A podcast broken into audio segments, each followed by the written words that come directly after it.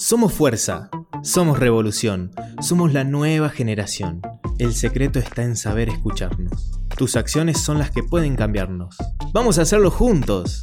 Somos Ucasal.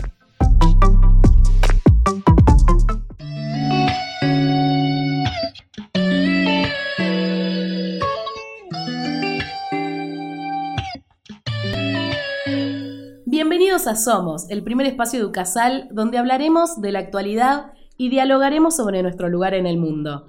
Mi nombre es Carolina Pérez y hoy vamos a estar acompañando con estas reflexiones del día a día. Somos como vos. Recuerda que podés contactarnos mediante Instagram y Twitter en arroba somosucasal para que podamos estar un poquito más cerca tuyo.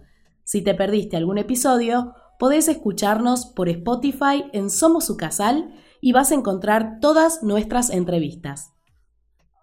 En el programa de hoy nos acompaña Antonio Tita. Él es fotógrafo, realizador audiovisual y también profesor acá en Ucasal.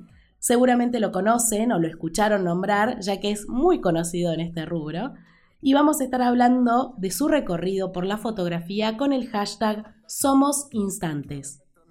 Otra noche sin ti, ya no sé qué es dormir. Maldita foto que me recuerda que no existe un nosotros. Hola Antonio, ¿cómo estás? Hola Caro, muy bien, contento de estar acá. La verdad que volver a la radio de la universidad está buenísimo, digamos, porque mm, yo también estudié locución. Claro. Sí, sí, estudié locución, producción y todo eso, y también hice programas de radio acá en la, en la radio de la universidad, cuando la radio estaba en, en la Pellegrini. Sí. así, cuando la radio este, estaba allá, así que bueno, eh, poníamos las publicidades con cassette en esa época, me acuerdo. ¿Hace un montón? Sí, hace Hace un montón. Ah. sí. Y por lo menos son calcular el año 98, 99, digamos. Ah, sí, ya 20 años. Sí, de 20 años. Yo pienso Sí, que hace re poquito y Lo que no. pasa es que no me pasan los años. Claro, se mantiene muy bien. Sí, sí. Aparte, bueno, yo lo conozco porque fue nuestro profesor, fue mi profesor en, en producción también audiovisual y ahora también estás en fotografía. Sí, sí, a partir de- del año pasado, bueno, me tocó arrancar dos semanas presencial y entramos la- a la cuarentena. Empecé con la, la cátedra de fotografía, que lo venía dando el profesor Antonio Chávez hace Sí. muchos años, ¿sí? Eh, y bueno, y para mí también seguir eh, eh, en la, en la cátedra, después de tener un gran profesor como el profe Antonio Chávez, bueno, una, una gran responsabilidad también, ¿no? Claro. Así que bueno, el año pasado fue, bueno, a- a- aprender toda la, la dinámica online para dar fotografía claro. Y, y que es práctica, digamos, entonces por ahí era... Medio difícil por ahí. Sí, difícil, pero bueno, había que rebuscársela. Por ahí la presencialidad, uno puede mostrar, a veces los chicos quieren ver, no sé, el equipo, cómo saca uno la foto y esas cosas, que por ahí a través de la, de la pantalla no se vive lo mismo, digamos, Claro, ¿no? es más Eh, difícil demostrarlo. Sí. Pero viste que ahora también tema tutoriales, YouTube, como que uno está más familiarizado con eso y por ahí eso también te da una mano. Sí, sí, sí, el, el- el tutorial en online ayuda muchísimo, eh, pero la presencialidad creo que va a seguir teniendo ese gustito a, a- Es como cuando, por ejemplo, yo digo, ahora nosotros tenemos los teléfonos celulares Sí, y antes nos juntábamos más con los amigos y ahora estamos, oh, ¿cómo andás? ¿Qué te pasa? ¿Todo bien? Sí, y, y estás escribiendo, digamos. claro. Y, y el contacto físico, personal, digamos, este, ese instante, ¿no? De, de- de compartir la vivencia. no la cercanía es lo que se perdió de a poquito. Y digamos. después de esta pandemia, eh, un Peor. abrazo es, es maravilloso, digamos, ¿no? Claro, sí, tal cual. La gente perdió ese contacto, el miedo al contacto. Ya te estira el- la mano para darte el puño Sí. y, y porque tiene miedo y nada eso. No, sí, es verdad eso. ¿Y vos cómo comenzaste con la fotografía? Contanos. Mira, mis comienzos con la fotografía, eh, yo antes de comenzar con la foto hacía video desde chico, de Ujú. los 12 años comencé con mi papá haciendo video y la fotografía siempre me gustaba porque cuando yo iba a hacer un video, un trabajo y siempre veía que el fotógrafo y decía, wow, qué lindo esto, qué sé yo. Claro. Eh, pero im- imagínate en el año, no sé, 12 años, yo debo estar en el año 93, 94, eh, 92. por ahí, eh, no tenía, eh, no había cursos online. Claro, tal cual. Era todo curso. Tenías que aprender solo, autodidacta también a veces. Sí, y aparte era con rollo, Mm, ¿no? O sea, en esa época había que revelar, había que aprender otras técnicas. Entonces lo veía como que había que aprender de química. Yo que la química no era como muy... eh, Matemáticas, no, no quiero. Sí, bueno, después te das cuenta que la matemática te sirve para la fotografía, ¿no? Pero Sí. eh, cuando comencé, eh, yo veía a los fotógrafos y siempre como que me gustaba. Y una vez eh, yo era pasante en, en el gobierno, trabajaba de pasante. Me acuerdo que en, ese, en, ese, en esa época yo ganaba como 300 pesos y una cámara me salía 7000. Fue justo en la brecha cuando empezó a pasar de la cámara analógica a la digital, aparecieron las cámaras reflex digitales Sí. y, y en el trabajo me habían dado una. Yo me puse a hacer todo lo que decían los libros, lo practicaba con la, con la digital y me salían las fotos.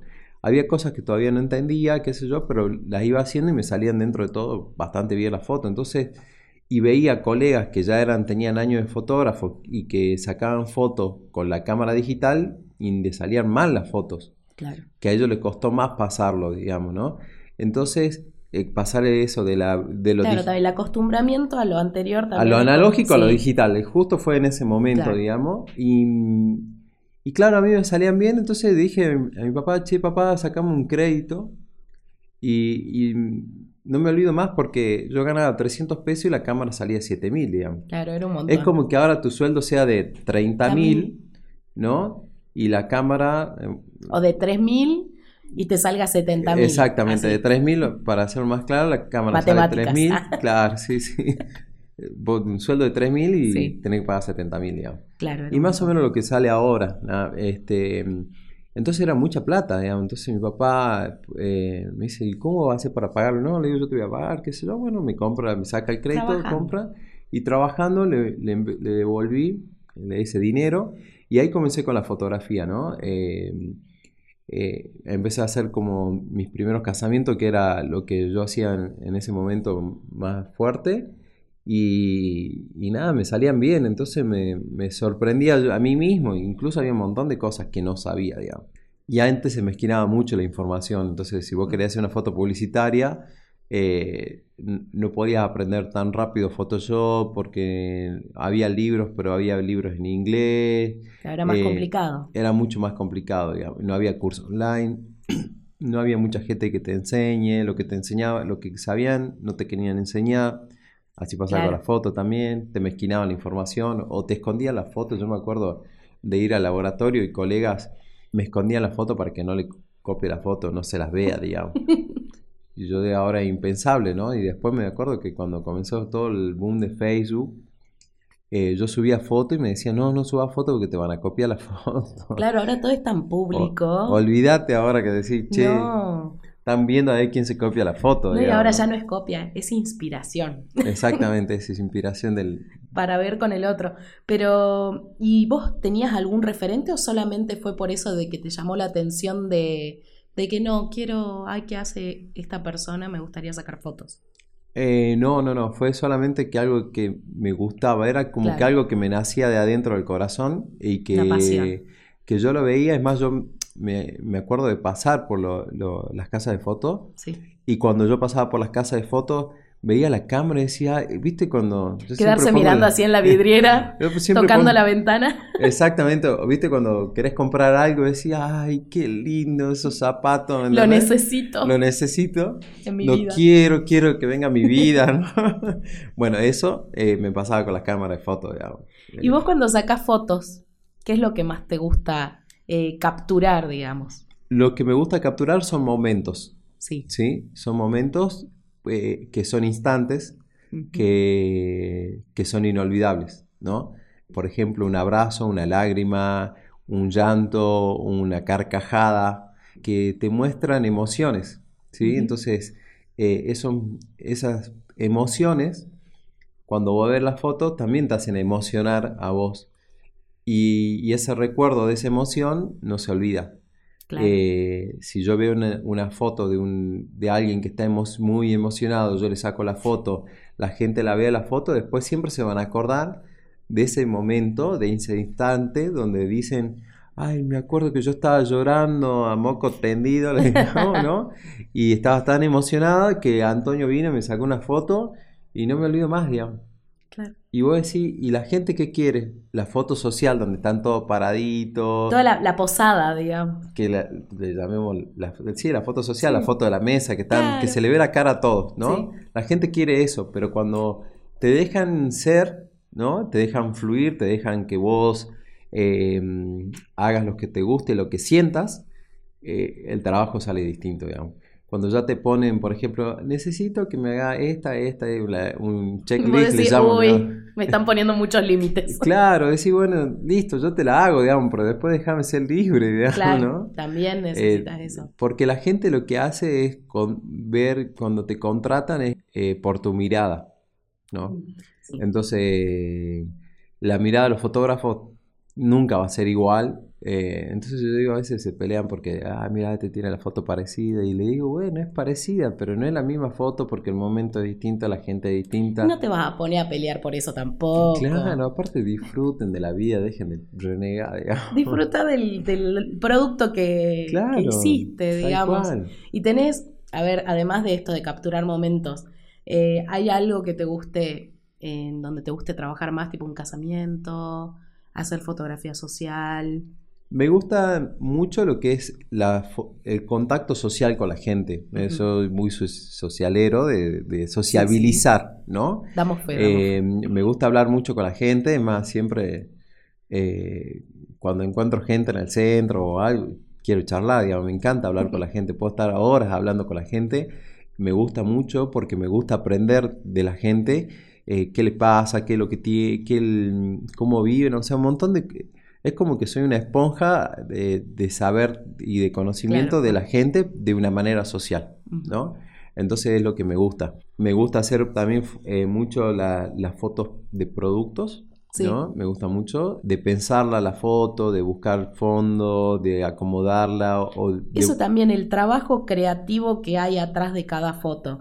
Hay veces que uno piensa, ah, pero el fotógrafo saca, yo lo saco con el celular, ¿viste? Que dice. Sí. y menosprecian bastante el trabajo que tiene el fotógrafo. Pero lo que no saben es que de por detrás de eso hay una producción que uno ya viene pensando, ah, puede ser así, voy a buscar el momento tal, cuando la luz esté así, ah, para poder sacar la foto linda. A también. veces vos podés hacer una preproducción de un trabajo y decir, bueno, a ver, quiero esto, esto, esto, esto, esto, y después cuando llega, no sé, te corrió Tenés que bien. modificar todo. Y bueno, y ahí está la creatividad de cada uno, Claro. ¿no? Y que la creatividad tiene que ver con lo que uno tiene, hace, experimenta o, o- o la experiencia que tiene.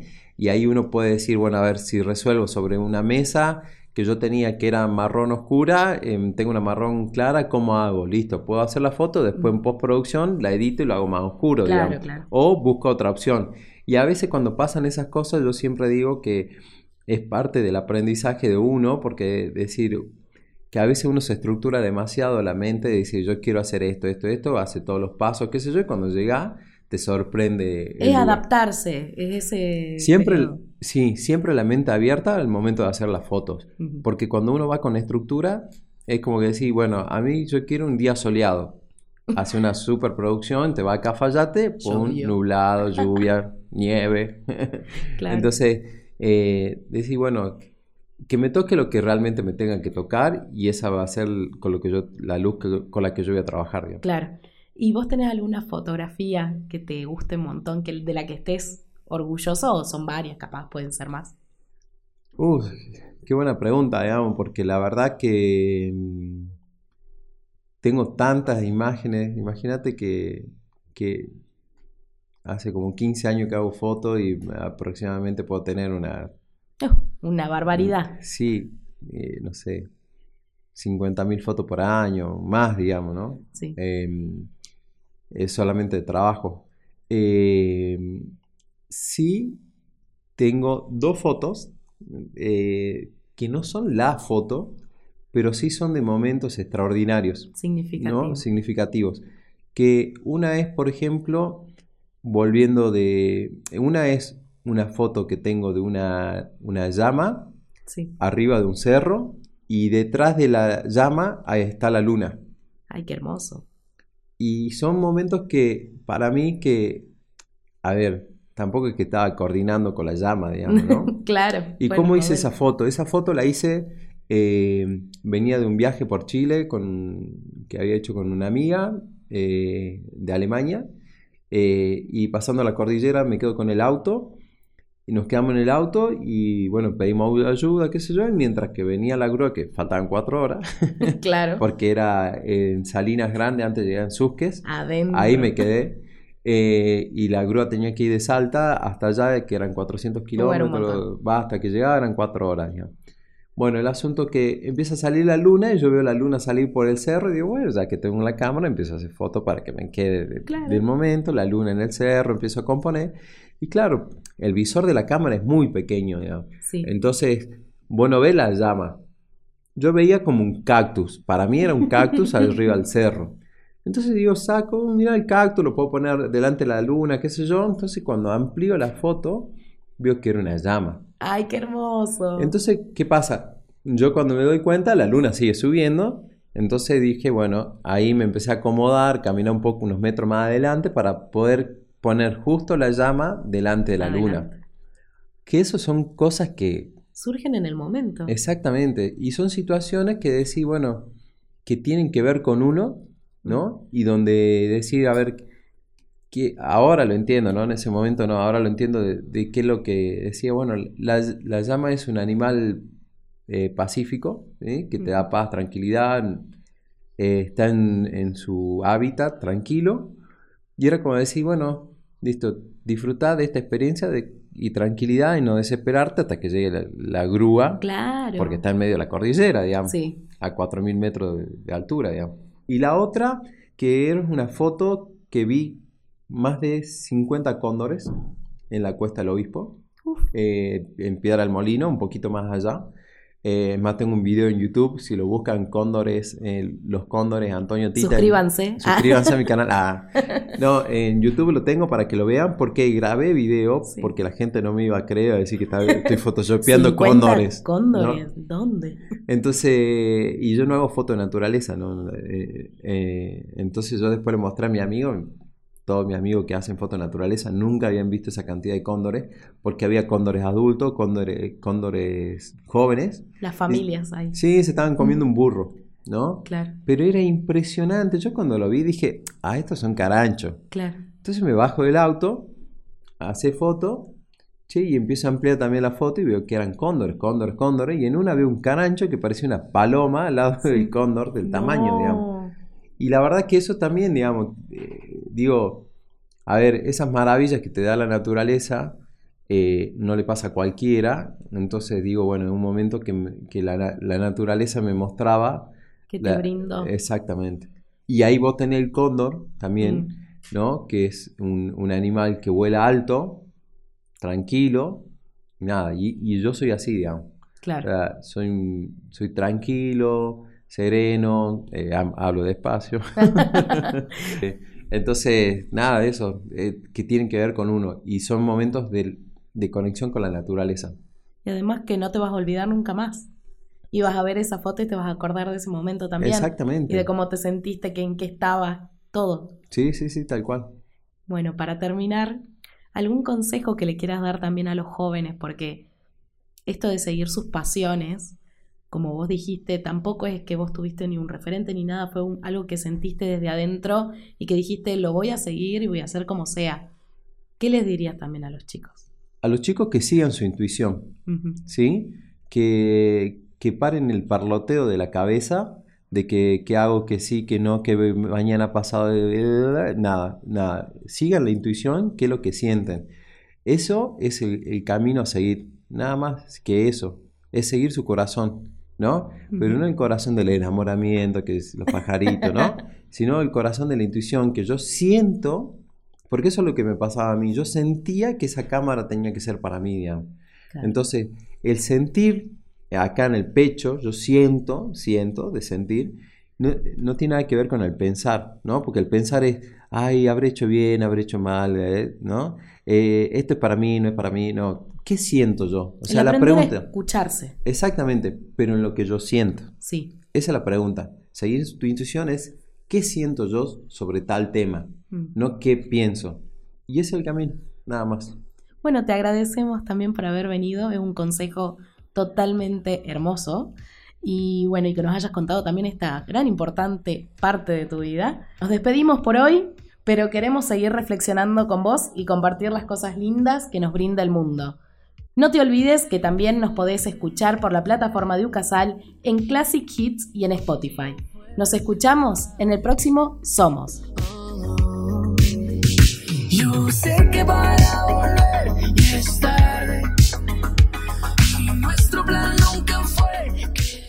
Esperamos que les haya gustado, compártanlo con sus amigos y disfruten de un nuevo episodio el próximo miércoles a las 11 am. Ahora es momento de darle lugar a lo que realmente importa, la vida. Esto fue Somos, un espacio para el diálogo con vos.